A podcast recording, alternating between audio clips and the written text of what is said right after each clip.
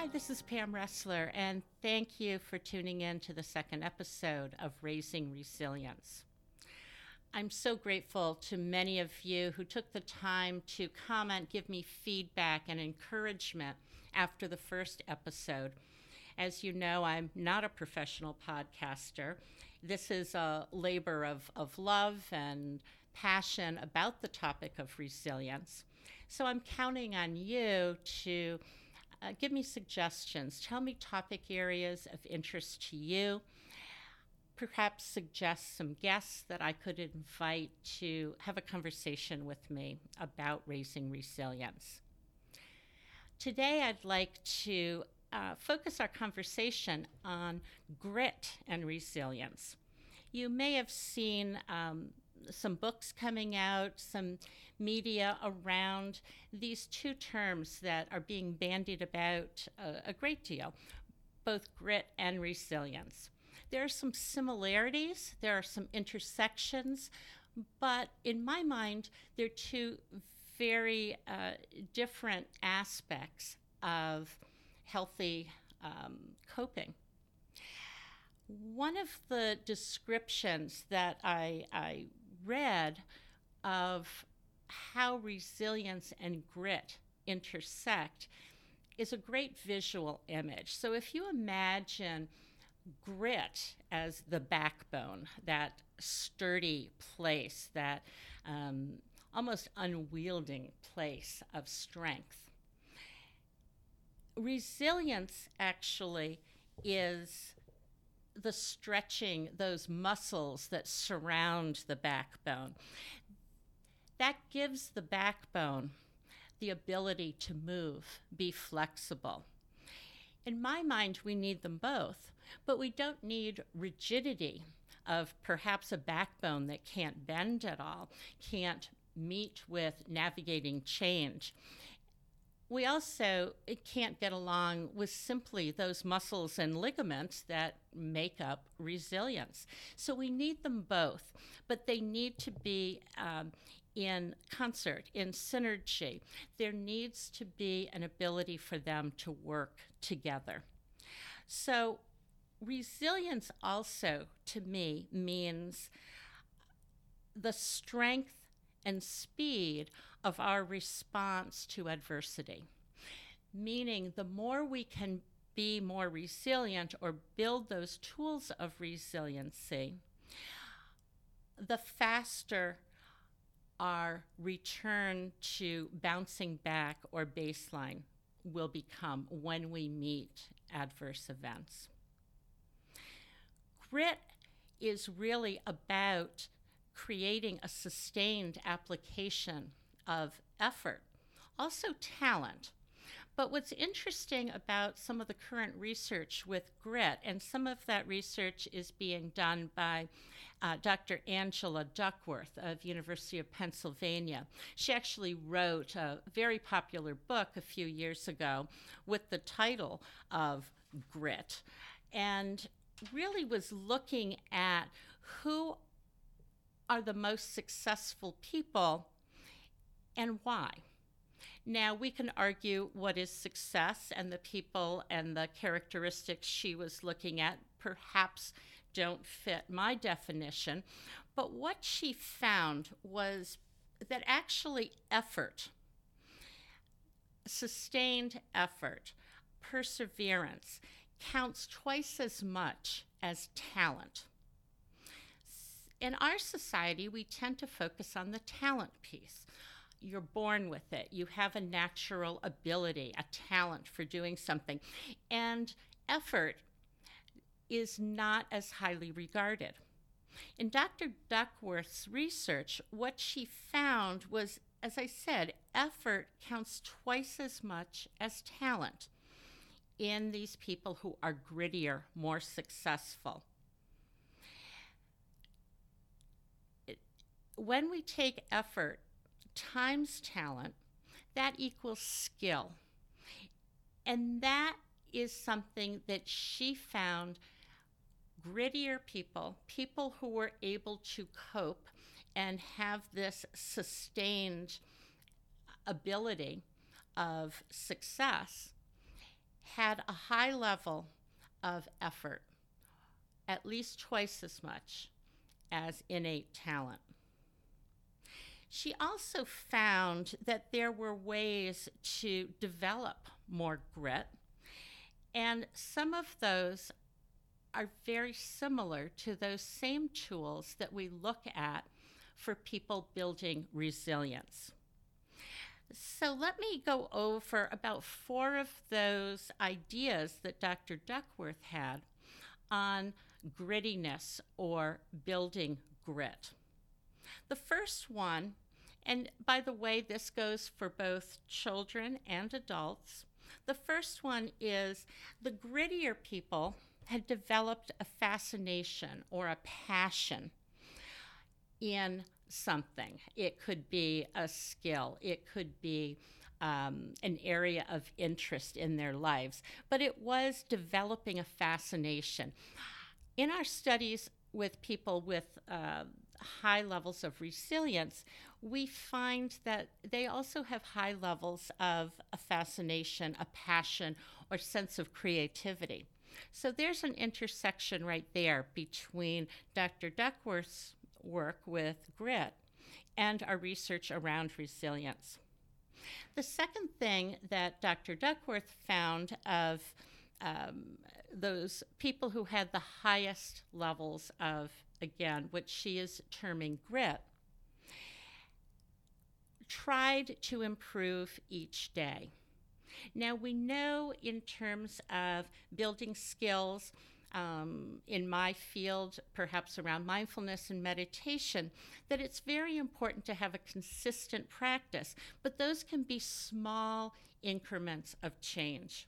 So, for instance, somebody might notice um, something, uh, the breath, let's say, for five minutes a day. Not a huge length of time, but a consistent length of time. In Angela Duckworth's uh, work on grit, she said the grittier people sought an improvement each day. I would challenge that and say perhaps it doesn't need to be an improvement each day, but perhaps a practice or a sustainable um, effort practiced each day. The third thing that Dr. Duckworth found was those people who were grittier had a desire to improve, but they also had a desire to do improvement for a greater purpose, not just themselves. So they were deeply connected with improving themselves, but with a larger or greater purpose. But what the most important piece, I think, of her four um, areas that she studied with those people who she considered the highest level of grittiness was having a growth mindset. And a growth mindset is very different than a fixed mindset. So, a growth mindset is one that invites change, curiosity, and creativity. These are the things that we know in terms of research around resilience are also very important aspects of those people who we deem most resilient. An interesting book that um, I picked up a while ago that really relates to the topic of resilience and meeting um, adversity is a great book by Sheryl Sandberg. You may have um, seen her interviewed. It is um, the title of the book is Option B which I love that title because most of us are not only on option B, but we've been challenged with option C, D, E, F, all the way through the alphabet. And part of being resilient is looking at what are our other options when option A has disappeared from our lives. Sheryl Sandberg wrote this book along with Adam Grant, a psychologist also from the University of Pennsylvania. And looking at resilience as a state of change, a state of not just bouncing back, but the ability to have the skills to bounce forward. I thought this was a really interesting point that was made in, in her book, Option B. What also is really interesting to me is how this related to the research that has been going on for nearly 50 years in this field of resilience. Um, some of the early research was done back in the late 1970s and early 1980s by a researcher named Suzanne Kobasa. And what Dr. Kobasa looked at was something she dubbed stress hardiness. She looked at uh, different ages, different genders, uh, different levels of education of a number of people and looked for the commonalities of these people that she dubbed more stress hardy than others. Four things that she found, actually at the time it was only three, and we dubbed them the three C's of stress hardiness. Those original uh, characteristics were control, and that is a level of control not of an outcome but of the experience, of the situation. So, stress hardy people had the ability to step back from um, being attached to an outcome to small levels of control of an experience. The second thing that Dr. Kobasa found is a level of commitment, a level of perseverance, a level of stick to itness. And that relates very much to this current work of Angela Duckworth's. Her um, thought that those grittier folks had um, a sustained effort. That relates very much to this um, C that Dr. Kobasa um, looked at, which she dubbed commitment. The third thing that Dr. Kobasa looked at with stress hardy people was a sense of challenge. These were folks who, when they met with a very difficult situation, adversity, did acknowledge danger in this situation, but also somehow were able to see an area of opportunity, an opening. So, this can be people who dubbed something a failure, but still see an opportunity for change or growth. This was also something that uh, Angela Duckworth has looked at with this idea of grit, this ability to not be stopped by failure or um, or adversity, but being able to see an opening for change. This also relates to her idea about the necessity for having a growth mindset. Fixed mindsets are very concrete. Um, black and white, binary, good or bad, success or failure. Those people who are more stress hardy, are more resilient, and grittier always have a growth mindset. And this is something that we can develop as we um, change, as we grow older. We can role model it for our kids, and it's something we can continue to touch on throughout our lives. Now, I said that there were three C's that Dr. Kobasa originally researched, and currently we've added a fourth C. And that fourth C is really important. That fourth C is actually connection. What we know now in our hyper connected world is that we're actually very disconnected. And humans are pack animals. We do better with connection. We don't do as well when we are isolated. We've actually found in some recent studies that isolation and loneliness are as large a risk factor as smoking and obesity, especially to older folks. So, when we look at stress hardiness, of at resiliency, of grittiness, we think of these four C's as being essential building blocks, and they all can be built upon at any age.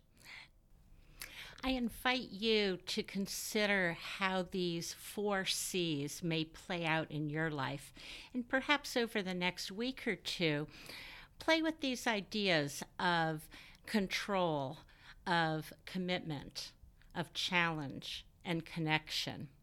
So, combining the work of Angela Duckworth, of Suzanne Kobasa, and the many other researchers in the field of resilience, let me offer you four suggestions. The first is try to step away from controlling outcomes and step into controlling experiences. The second one is commit to being fascinated with the everyday, not the extraordinary. I like to say, find a bit of beauty. And often those are the ordinary things that we pass by looking for the extraordinary.